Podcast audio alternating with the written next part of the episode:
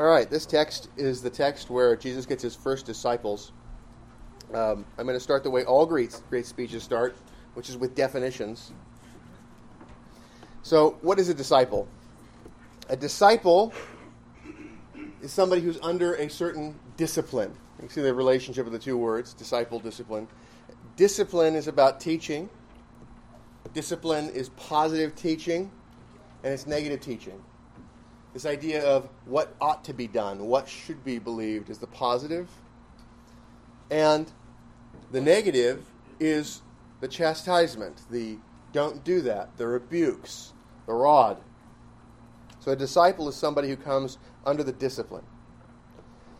Now, what we have is a cultural background that would make it easier to get this, but you can get it out of the text.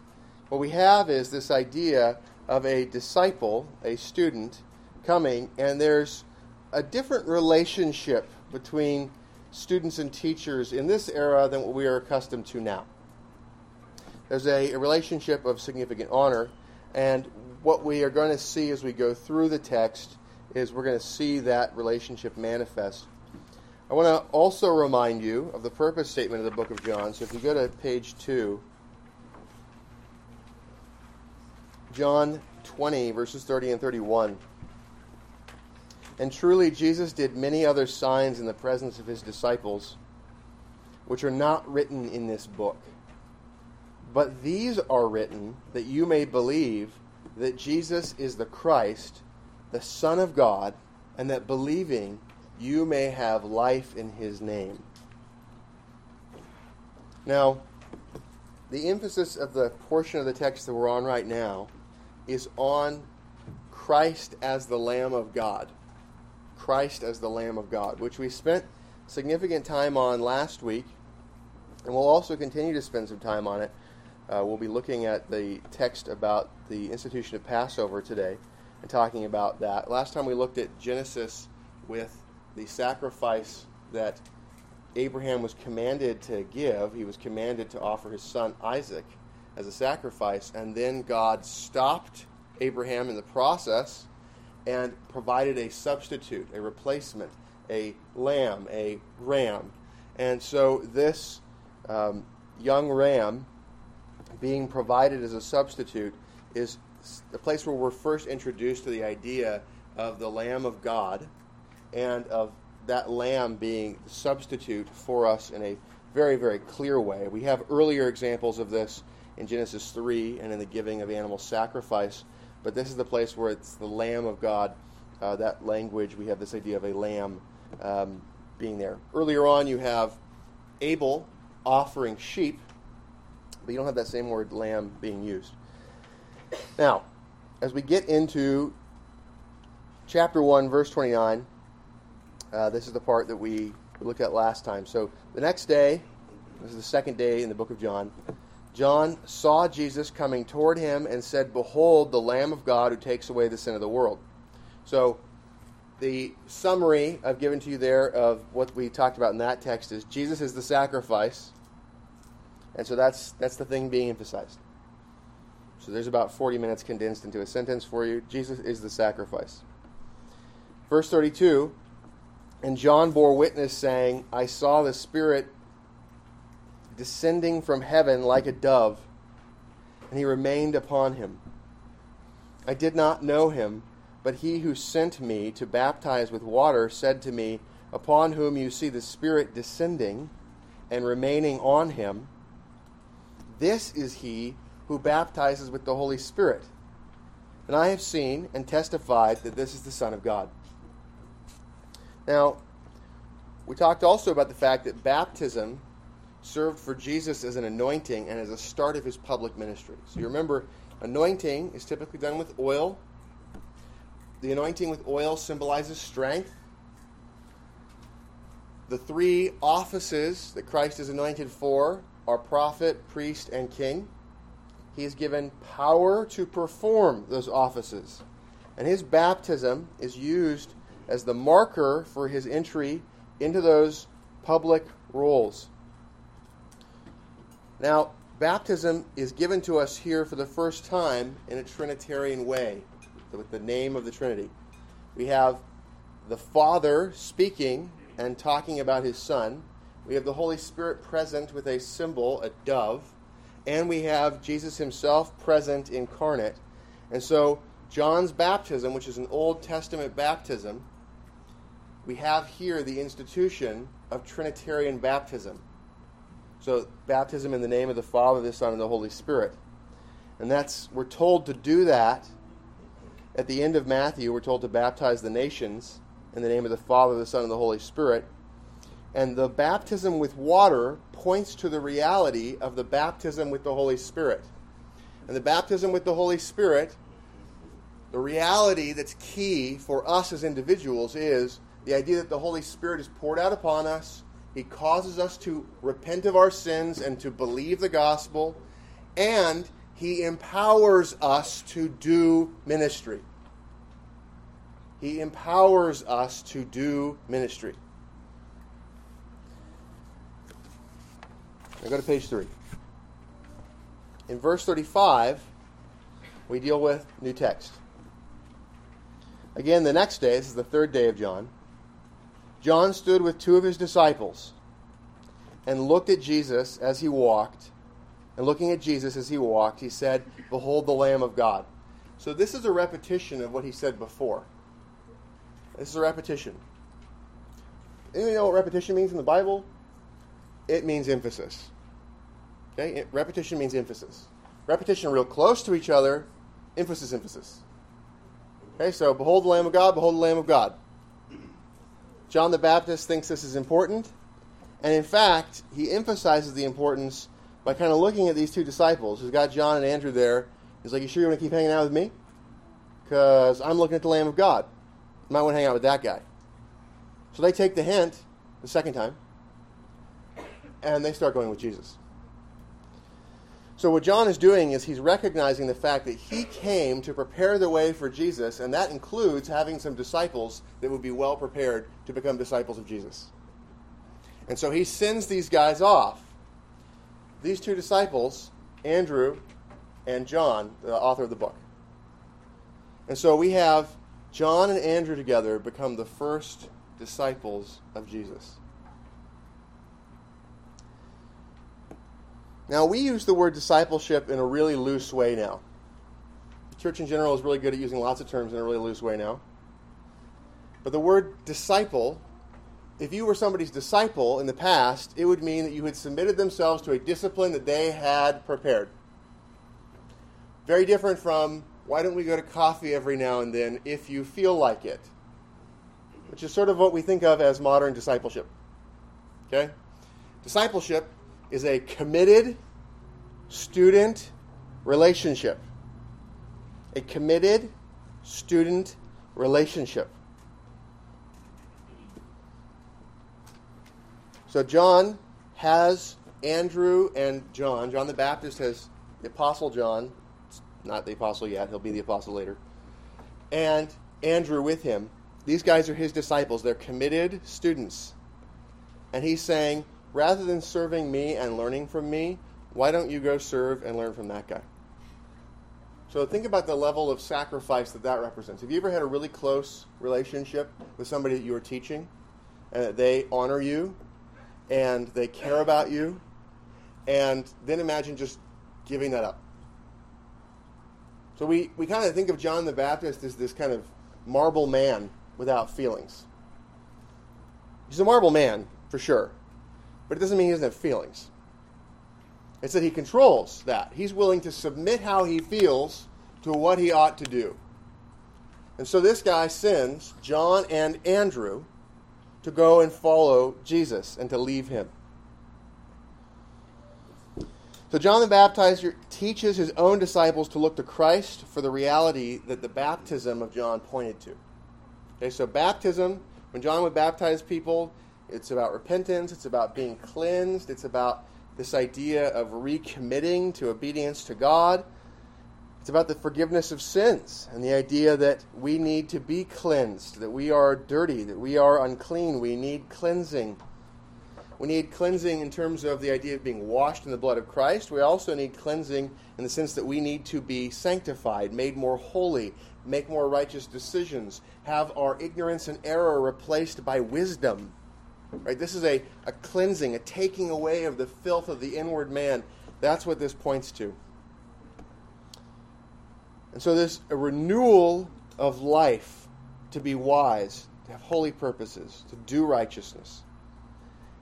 And John is saying, I am pointing you to the Lamb of God.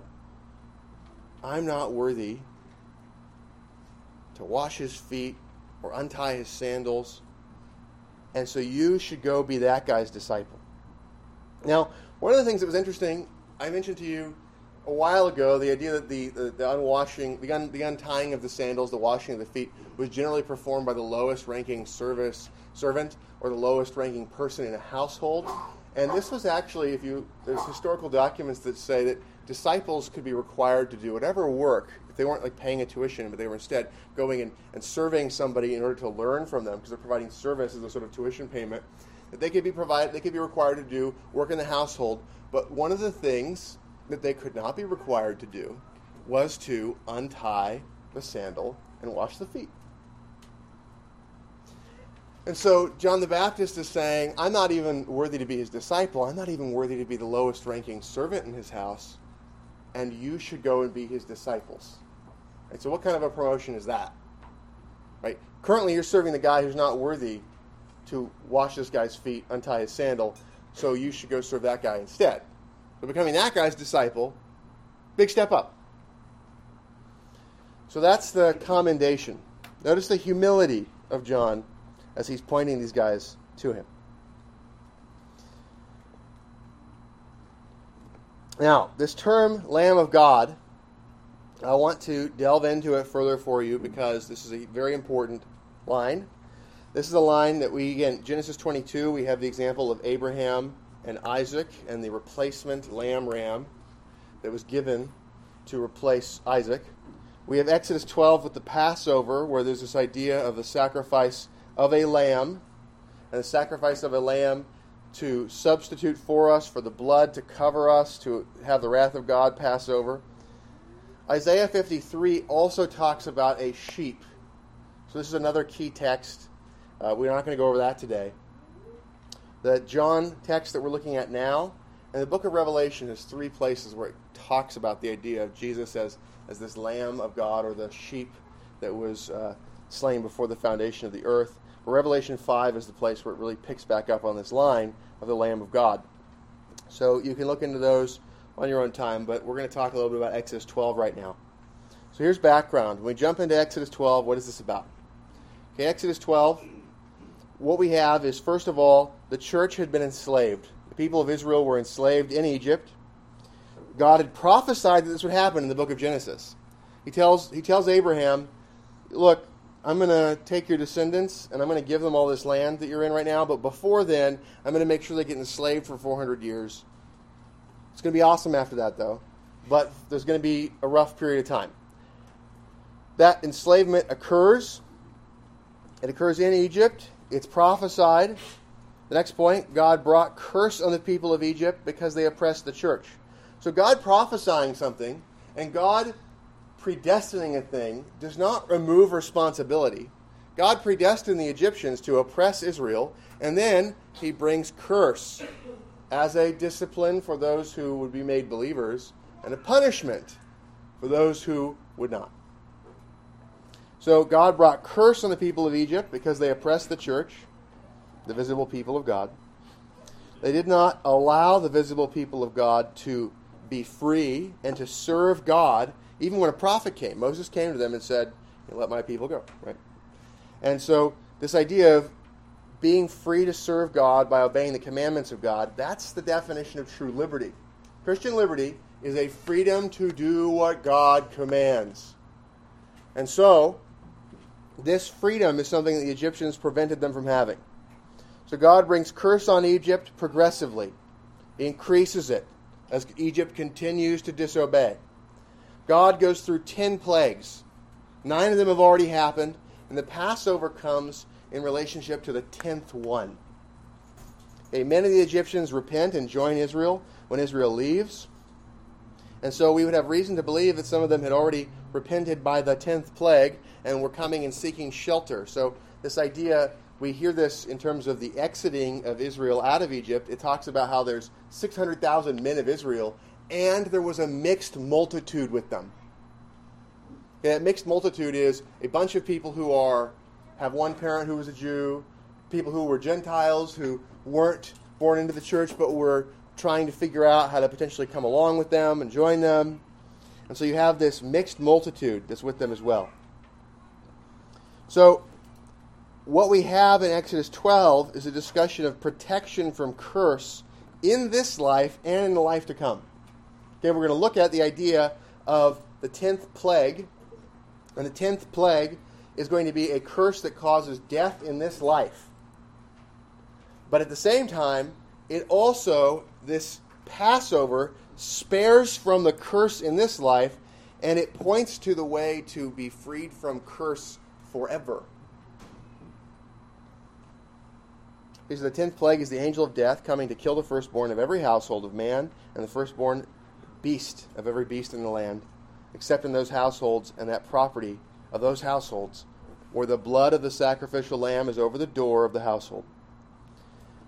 What we have is the distinction now between the world, represented by Egypt, the visible church, represented by Israel, and the invisible church, those who actually have faith.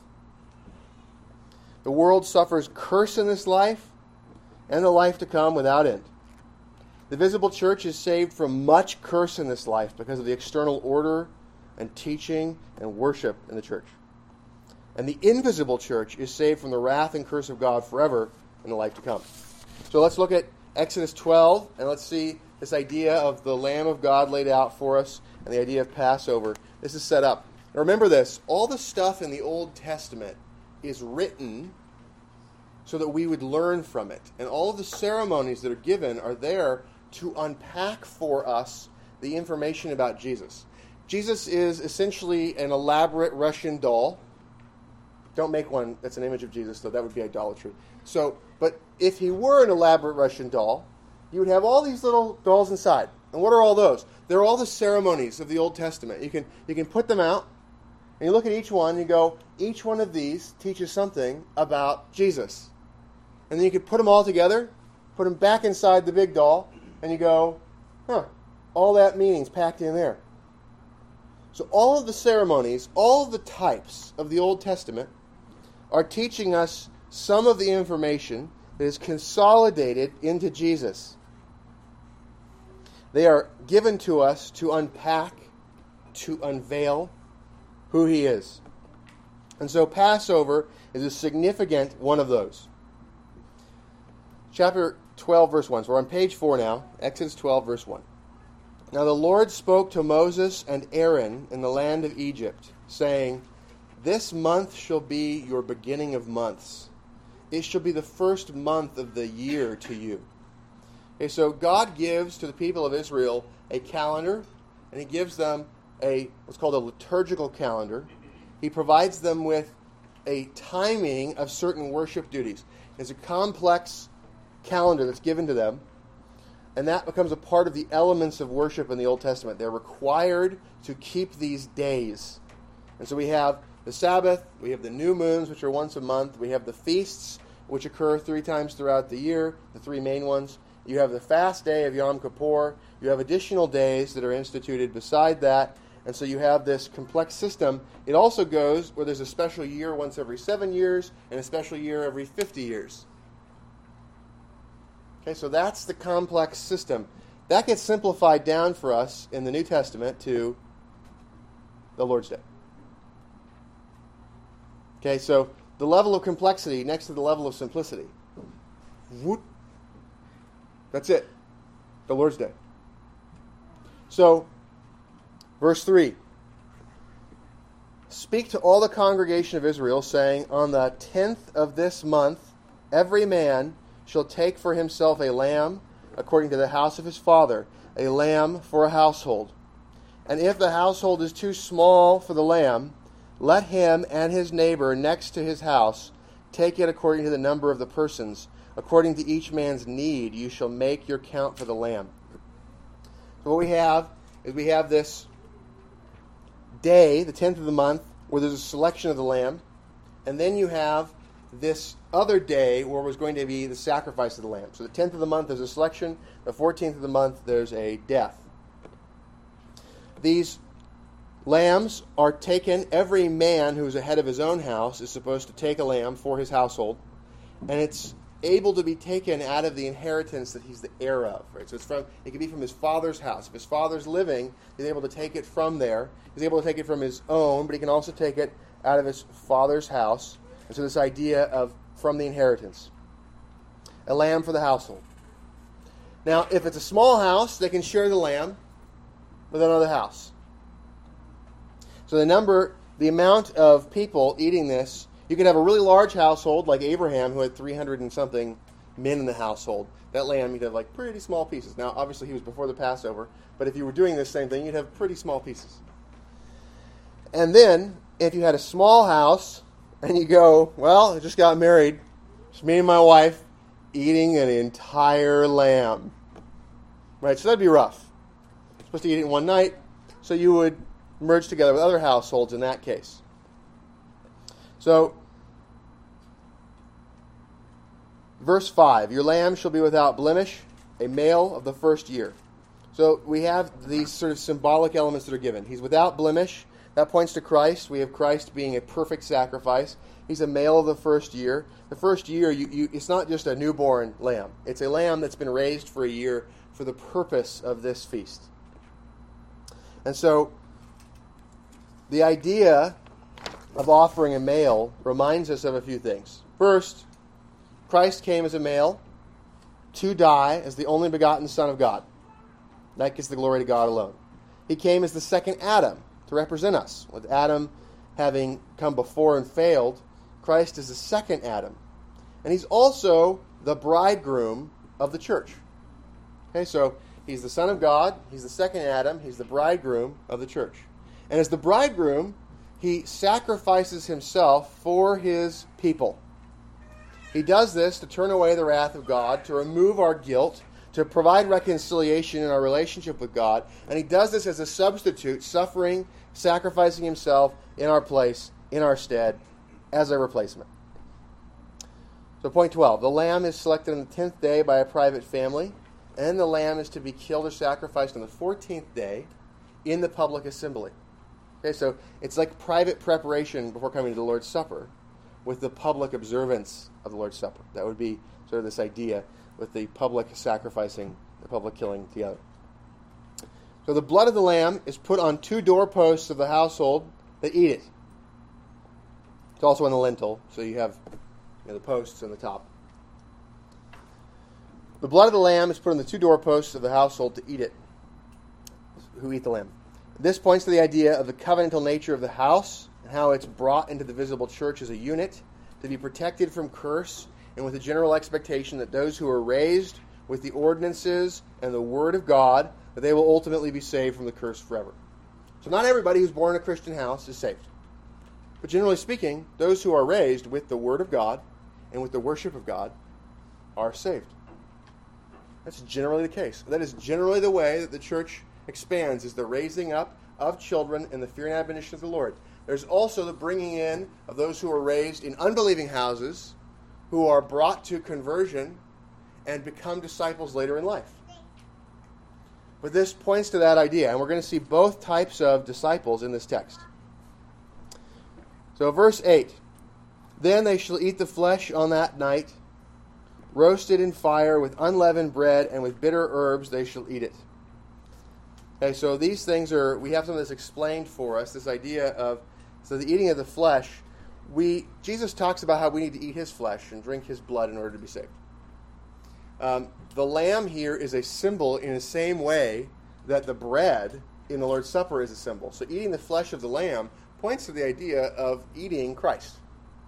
Okay, so there is this eating of the lamb, and we eat the flesh of Christ symbolically now by eating bread in the Lord's Supper. This flesh is to be roasted in fire. This roasting in fire is supposed to point to the idea of the curse, the wrath of God that is taken on by Christ. So he is roasted, and his roasting, so to speak, is this idea of him taking the curse of God.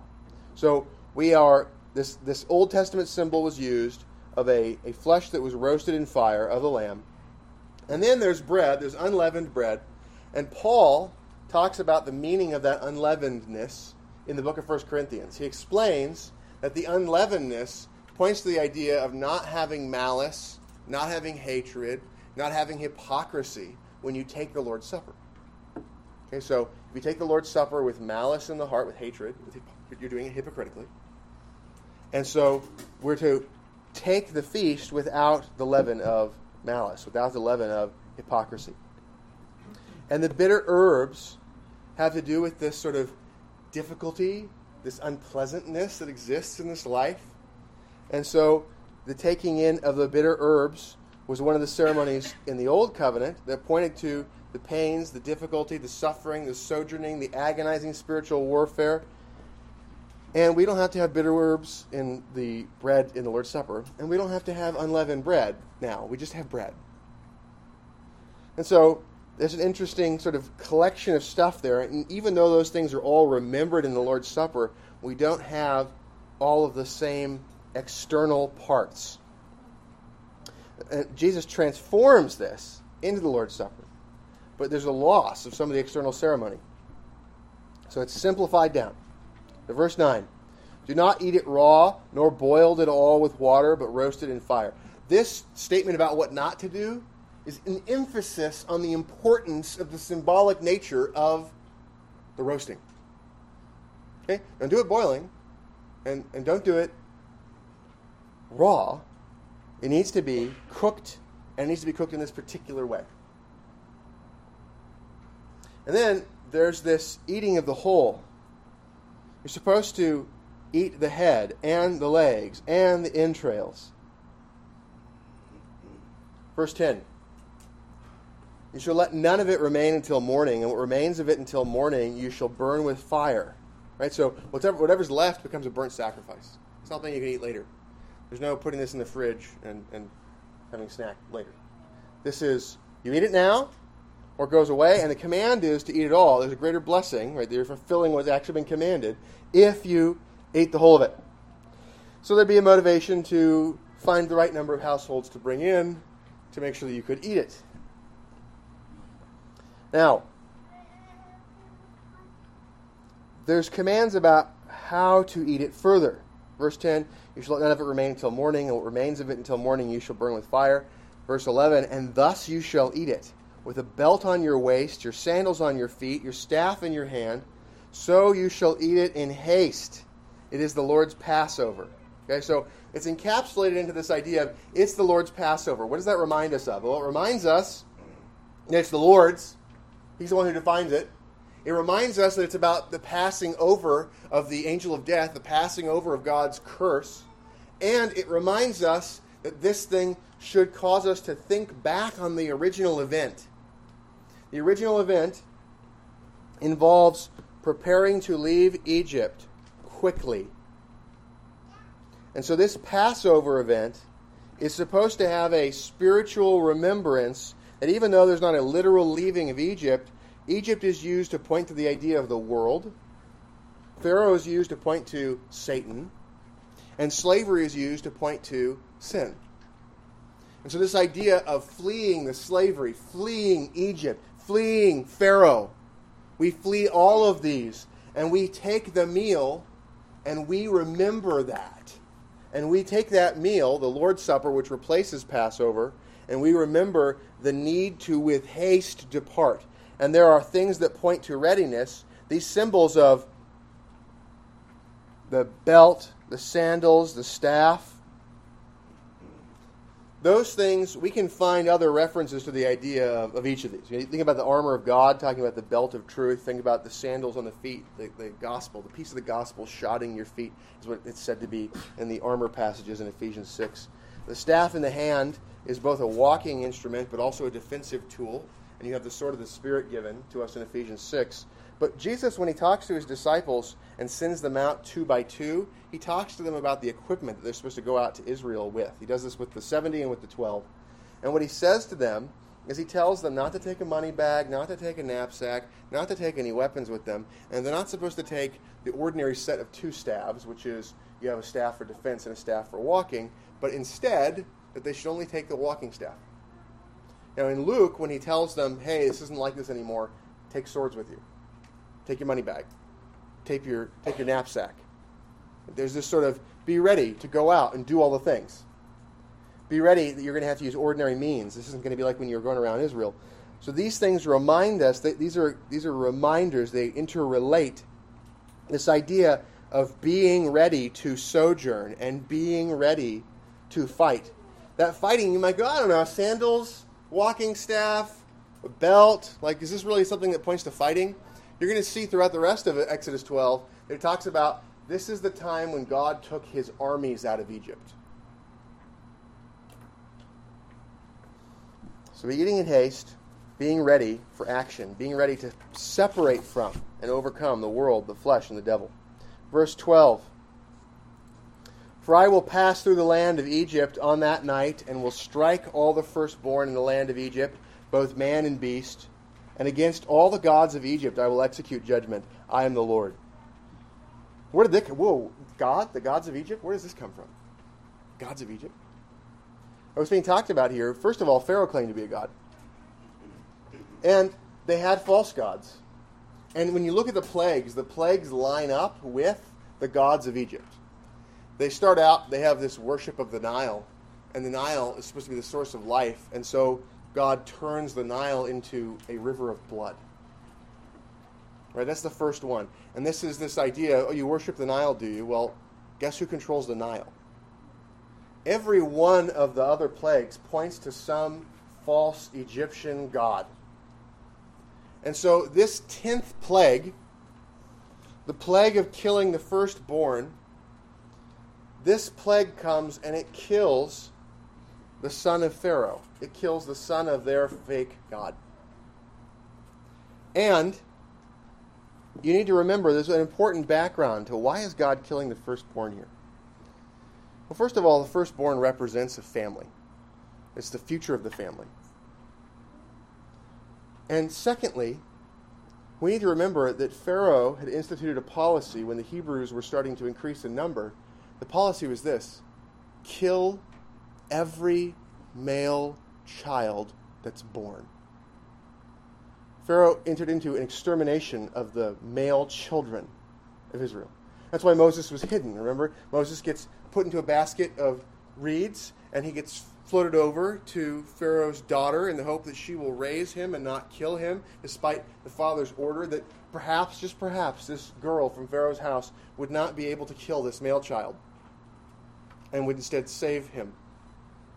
And so she did. And so Moses is raised in the house of Pharaoh, despite the order that he should be killed by Pharaoh. And he, being this son who's raised up, then seeks to resist Pharaoh, ultimately fails in his resistance because of betrayal of his own people, and then leaves and then is called back by God to come back and bring the people of Israel out of Egypt. I will pass through the land of Egypt on that night, and I will strike all the firstborn in the land of Egypt, both man and beast, and against all the gods of Egypt I will execute judgment. There's this last judgment, and this one is directly against Pharaoh and his future.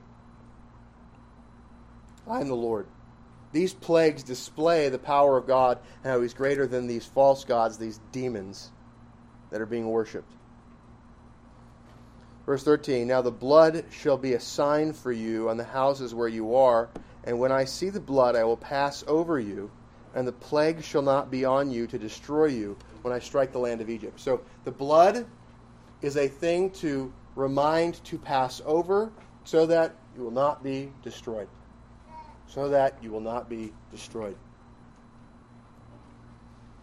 And this is done in the houses.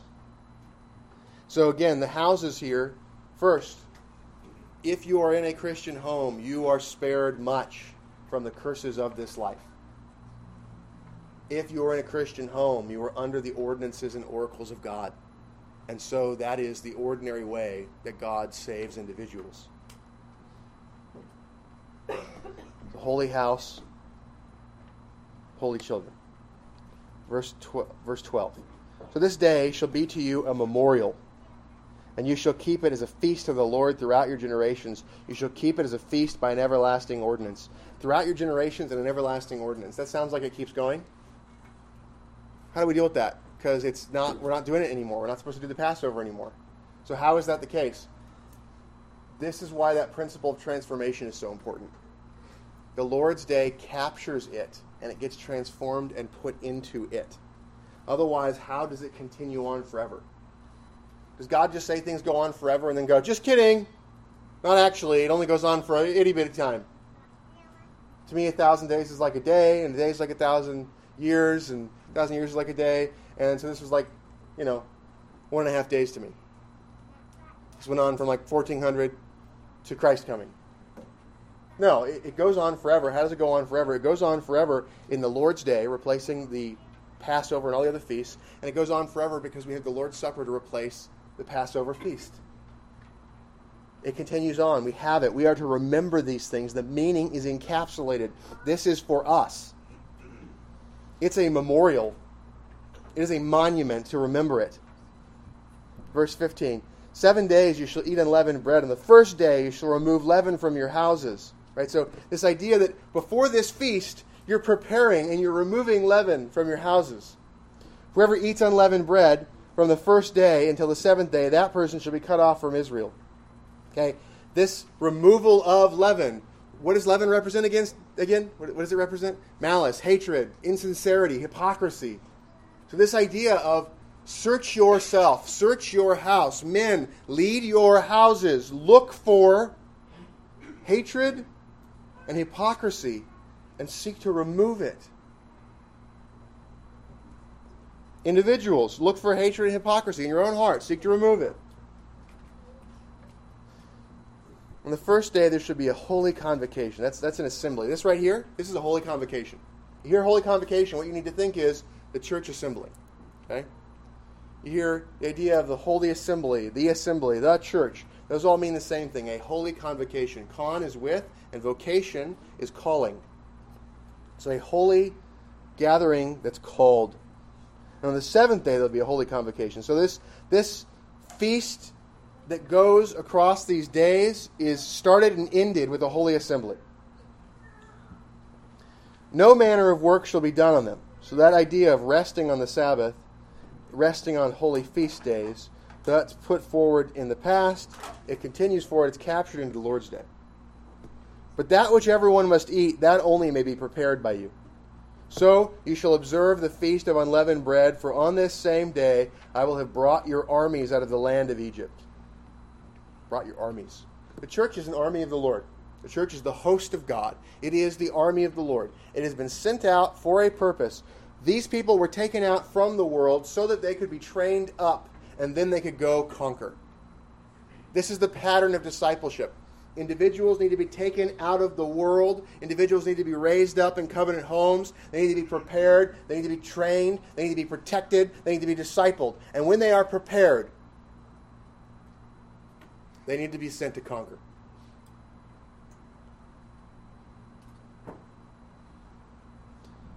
God pulls people out so that they can then concentrate, consolidate, train, be prepared. Verse 17 So you shall observe the feast of unleavened bread, for on this same day I will have brought your armies out of the land of Egypt. Therefore you shall observe this day throughout your generations as an everlasting ordinance. What does repetition mean again? Emphasis. So, this idea of an everlasting ordinance, an ordinance throughout generations, this is not just a minor passing phrase. God doesn't have any idle words, but when he says it twice, it's really not idle. And so, we, how is it everlasting? How is it throughout the generations? It's consolidated into the Lord's day, it's consolidated into the Lord's Supper. Verse 18 In the first month, on the fourteenth day of the month at evening, you shall eat unleavened bread until the twenty first day of the month at evening. For seven days no leaven shall be found in your houses, since whoever eats what is leavened, that same person shall be cut off from the congregation of Israel. Excommunication, people. Leaven, you eat leaven, excommunication. The idea there. So you come to the Lord's Supper with malice, you come to the Lord's Supper with hypocrisy, you need to be removed from it. Whether he's a stranger or a native of the land, you shall eat nothing leavened. So a stranger would be somebody who comes in as an adult disciple. A native of the land somebody who was raised up in the church, somebody who's a covenant child. You shall eat nothing leavened. In all your dwellings you shall eat nothing. You shall eat unleavened bread. Verse 21 Then Moses called for all the elders of Israel and said to them, Pick out and take lambs for yourselves according to your families. He starts with the elders because he's having them help the other people. Pulls the elders in so they can then lead the other people in doing the same process. Pick out and take lambs for yourselves according to your families, and kill the Passover lamb. And you shall take a bunch of hyssop, dip it in the blood that is in the basin, and strike the lintel and the, the two doorposts with the blood that is in the basin. Okay, so this is that process. He's now explaining it. We've had this thing explained to us a few times now. How many times have you heard Moses explain for us in the book of Exodus take the blood, put it on the doorposts, put it on the lintel? This is like time three. Time three. So the symbolism here seems to be something that's emphasized and important. So the blood of the lamb. What is blood in the Bible? Blood in the Bible points to life. That's what we're told in Genesis that the reason we don't we shouldn't eat blood out of animals is because it's symbolic of the life. Okay? So when Jesus spills his blood, what is he spilling out? He's spilling out his life. The blood represents the life. And so the life of the lamb is given to preserve the life of those in the house. The life of the lamb is given to preserve the life of those in the house. The blood of the lamb represents the life of the lamb, and the giving of the life is to prevent the death, to save from death the people in that house. And so it's put over the door, put on the doorpost, put on the lintel. So remember in Deuteronomy 6 that we read this morning, the idea of putting the Word of God on the door? Same symbolism here for the blood. Right? The institution of the household is represented by the door. And none of you shall go out of the door of his house until morning. For the Lord will pass through to strike the Egyptians. And when he sees the blood on the lintel and on the two doorposts, the Lord will pass over the door and not allow the destroyer to come into your houses to strike you. Striking, destroyer, passing over. Right, what's the passing? The passing over is the passing over of one who has the great power to destroy you. And he is not destroying you, he's preserving you, and he's destroying your enemies instead. The God of the Bible is a terrifying God, and he destroys his enemies and the enemies of his people. Outside of the church, outside of those people who receive the signs of the covenant, there is great curse. I mean, look around. You know a lot of unbelievers. You know a lot of unbelievers. They are not living lives filled with joy and meaning. They are suffering under curse enormously. Their lives are meaningless and boring. They fill them with excess and riot to seek to make it so they have something to do to put the boredom at bay. And they are destroying themselves with that excess and when they wake up, they are overcome with guilt and are looking for the next excess and riot to remove the guilt and the boredom, to discover something to cover that up and hide it from themselves. That curse, that curse is something that you are spared from being under the ordinances and oracles of God. And so in this life, the destroyer does not destroy like he would have. Verse 24, and you shall observe this thing as an ordinance for you and your sons forever. Repetition, emphasis. 25, it shall come to pass when you come to the land which the Lord will give you, just as he promised, that you shall keep this service. The tendency that we see in the Bible is that people are in a bad spot. They cry out to the Lord. The Lord saves them. They prosper. There's blessing, and they forget God. When you are prospered, when you are blessed, when He has caused you to ride the high places of the earth and filled your barns past filling, you are to remember Him and you to have this service as a memorial, as a check in time. The Lord's Day is that memorial now, and the Lord's Supper is that memorial act. And it shall be when your children say to you, What do you mean by this service? Okay, look at this. The Passover did not include children. The Passover did not include children. Circumcision, given to children. The entry ritual, given to children.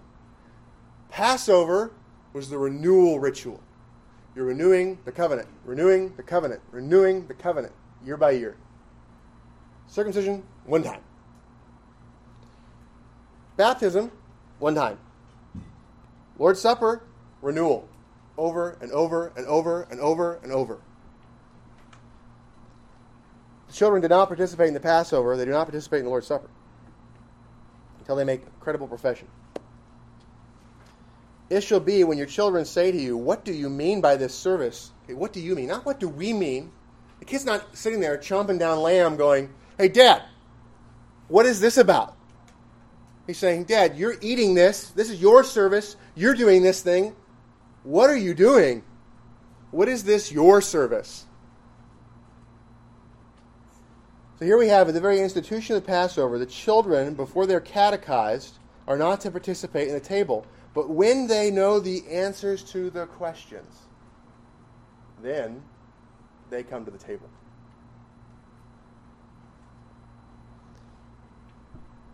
What do you mean by this service? Verse 27. Now you shall say, and you explain the meaning.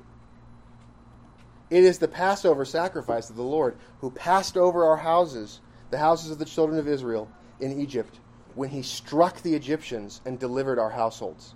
How does this point to Christ, right? When we have the Lord's Supper, right? This is the Lord's Supper. And he saved us. And he struck our enemies. He crushed the head of the serpent, Satan. And he delivered us and our children and all who are afar off. Whoever would believe. Throughout all the nations. It goes beyond Israel. So the people bowed their heads and worshiped. Right? That reminder of the gospel, that reminder of what God has done, that leads to a bowing of the head and worshiping. And the children of Israel went away and did so, just as the Lord had commanded Moses and Aaron, so they did. Okay, verse 29. And it came to pass at night that the Lord struck all the firstborn of the land of Egypt, from the firstborn of Pharaoh, who sat on his throne, to the firstborn of the captive, who was in a dungeon, and all the firstborn of livestock. So Pharaoh rose in the night, he and all his servants, and all the Egyptians, and there was a great cry in Egypt, for there was not a house where there was not one dead. The plagues discriminate targets. There was darkness in Egypt and there was light where the Israelites were. There's the death of those in the Egyptian houses and life for those in the Israelite houses. And so we have this God not only there not only is there generally curse, but there's this bringing of curse in judgment on those who reject the God of the covenant. Verse 31 Then he called for Moses and Aaron by night and said, Rise, go out from among my people, both you and the children of Israel, and go, serve the Lord as you have said. Also take your flocks and your herds as you have said, and be gone, and bless me also. So Pharaoh, out of exasperation, finally says, Fine, I give up, I've been defeated. Here is the God of Egypt being conquered. And he sends out the people of Israel and tells them, Go be free. And the Egyptians urged the people that they might send them out of the land in haste. For they said, We shall all be dead. Get out of here or we're all going to die. Right? Leave. These people were heavily motivated to keep the Hebrews in slavery. Who was profiting from this? The entire nation of Egypt. And they were all going, Get out of here. So the people took their dough before it was leavened, having their kneading bowls bound up in their clothes on their shoulders. Now the children of Israel had done according to the words of Moses, and they had asked from the Egyptians articles of silver, articles of gold, and clothing. Okay, all throughout the Bible, there's this theme that the wicked pile up resources and the godly get blessed by it. Jeff Bezos builds Amazon, you get Prime. There's this building of things, and you get the enjoyment. The reprobate build roads, you drive on them. There is this piling up of silver, and it's for your blessing. And God plunders the Egyptians. He plunders Satan's house. He plunders the world. He makes it so that there are vineyards you didn't build, and you get to enjoy them. There are cities you didn't build, and you get to dwell in them. And this is another example of that. God plunders the world and gives it to the church. Verse 36 and verse 35. Now the children of Israel had done according to the words of Moses, and they asked from the Egyptians articles of silver, articles of gold, and clothing. And the Lord had given the people favor in the sight of the Egyptians, so they granted them what they requested. Thus they plundered the Egyptians.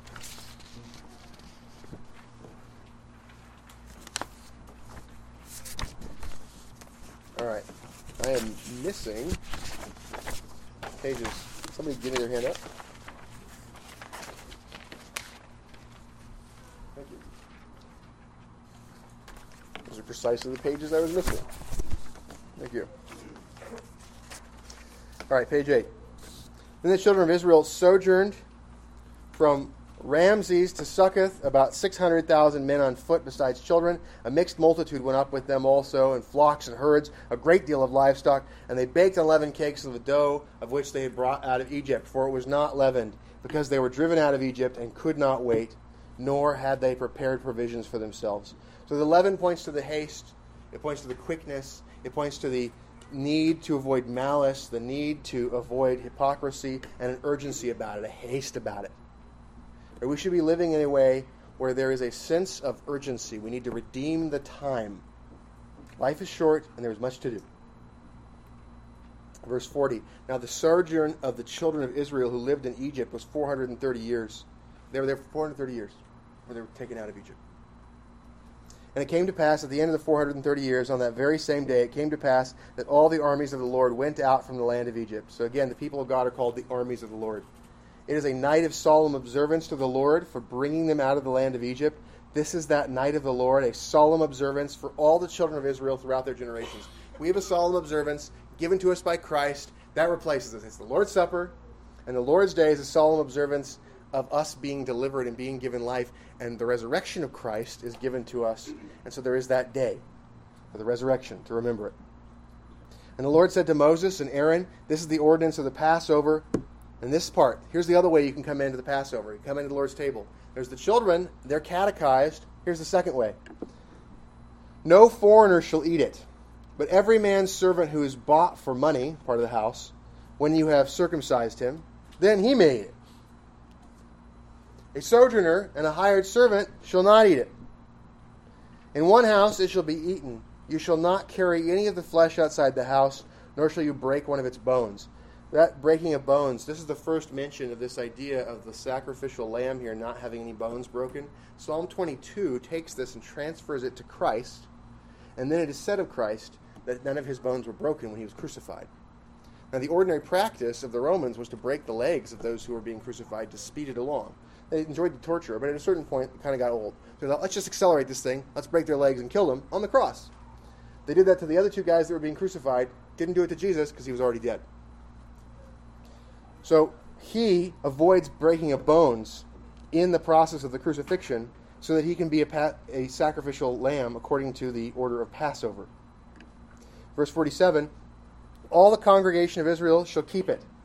And when a stranger dwells so when somebody from outside Israel comes into Israel and dwells there with you, and then they want to keep the Passover of the Lord, they want to become like the people of God, let all his males be circumcised. Let his whole house get baptized. And that will show that he's serious about submitting to Christ and to having his household be governed by the rule of Christ. and then let him come near and keep it. And he shall be as a native of the land. So this is how you became an Israelite. You covenanted to join the nation. This is how you join the church. You covenant to join the church. And you come to the table. For no uncircumcised person shall eat it. No unbaptized person shall eat the Lord's Supper. One law shall be for the native born. He needs to be circumcised and catechized. And for the stranger, he needs to be circumcised and catechized, who dwells among you. Thus all the children of Israel did, as the Lord commanded Moses and Aaron, so they did. And it came to pass on the very same day that the Lord brought the children of Israel out of the land of Egypt according to their armies. That right there, when we think about the Lamb of God, that Passover text, the text out of Genesis 22, these give us a sense of what does this mean when John says, Behold the Lamb of God. This is what he's talking about. He's saying that Jesus is our Passover, that we avoid the angel of death, we avoid the curse of God, we have the blood of Christ over us because of what Christ does, offering himself as a sacrifice. Now, the two disciples, bottom of page 9, heard him speak, and they followed Jesus. Then Jesus turned and, seeing them following, said to them, What do you seek? And so these, these two guys, they leave John. John sends them away. They follow Jesus, and Jesus says, What do you want? And they said to him, Rabbi, which is to be, which is to say, when translated, teacher, where are you staying? Two things there. They're going, We would like to join your house as disciples. Calling you rabbi, which literally means master in Hebrew, by the way. And we talk about the idea of a master being a teacher. It's translated as, as teacher because that's how it became prominently used. But the idea of a master of the house, think about this a master craftsman is the guy that teaches the other craftsmen. You have apprentices, you have journeymen, you have the master. Okay? How about a master's degree? A master's degree is you had the bachelor's, origin of that, funny, but we'll, we'll keep going. Uh, then the master's degree, and the master's degree, you're ready to teach. Okay, a doctor's a teacher, but a master is a teacher. And so this idea of calling him master, he's teacher. Where are you staying? We want to join your house. So John and Andrew join his house, and they acknowledge him as authoritative and want to serve him. And so, verse 39, he said to them, Come and see. They came and saw where he was staying, on page 10, and remained with him that day. Now it was about the 10th hour. So they, they joined him at 10 a.m., and then from there, they joined him for the rest of the day. And so they're checking out what's going on. They are observing things before they make a great commitment. And one of the two, verse 40, one of the two who heard John speak and followed him was Andrew Simon, Peter's brother. Andrew, Simon Peter's brother. So Peter, the apostle Peter, is the brother of this guy. Verse 41 He first found his own brother Simon and said to him, We have found the Messiah. Remember, the Messiah means the anointed one, which is translated the Christ. Christ means the anointed one. Anointed for what? The three offices prophet, priest, king. And he brought him to Jesus. So Andrew believes John the baptizer's teaching about Jesus. He examines Jesus. He confirms that Jesus is the Christ. And he then goes to his brother and says, Hey, we found the, the guy from the Messiah. You should get on board. Now, when Jesus looked at him, he said, You are Simon, the son of Jonah. You should be called Cephas, which is translated as stone. And so he meets him, and Cephas is Aramaic for stone, and Peter or Petros is Greek for stone. And so we have these two names, Cephas and Peter. Both of them mean stone. Jesus meets him, accepts him as a disciple, and by giving him this name, predicts that he is going to be one who is used to reveal, to help to lay the foundation for the church. And so, we in there. Comments, questions, objections from the voting members and those who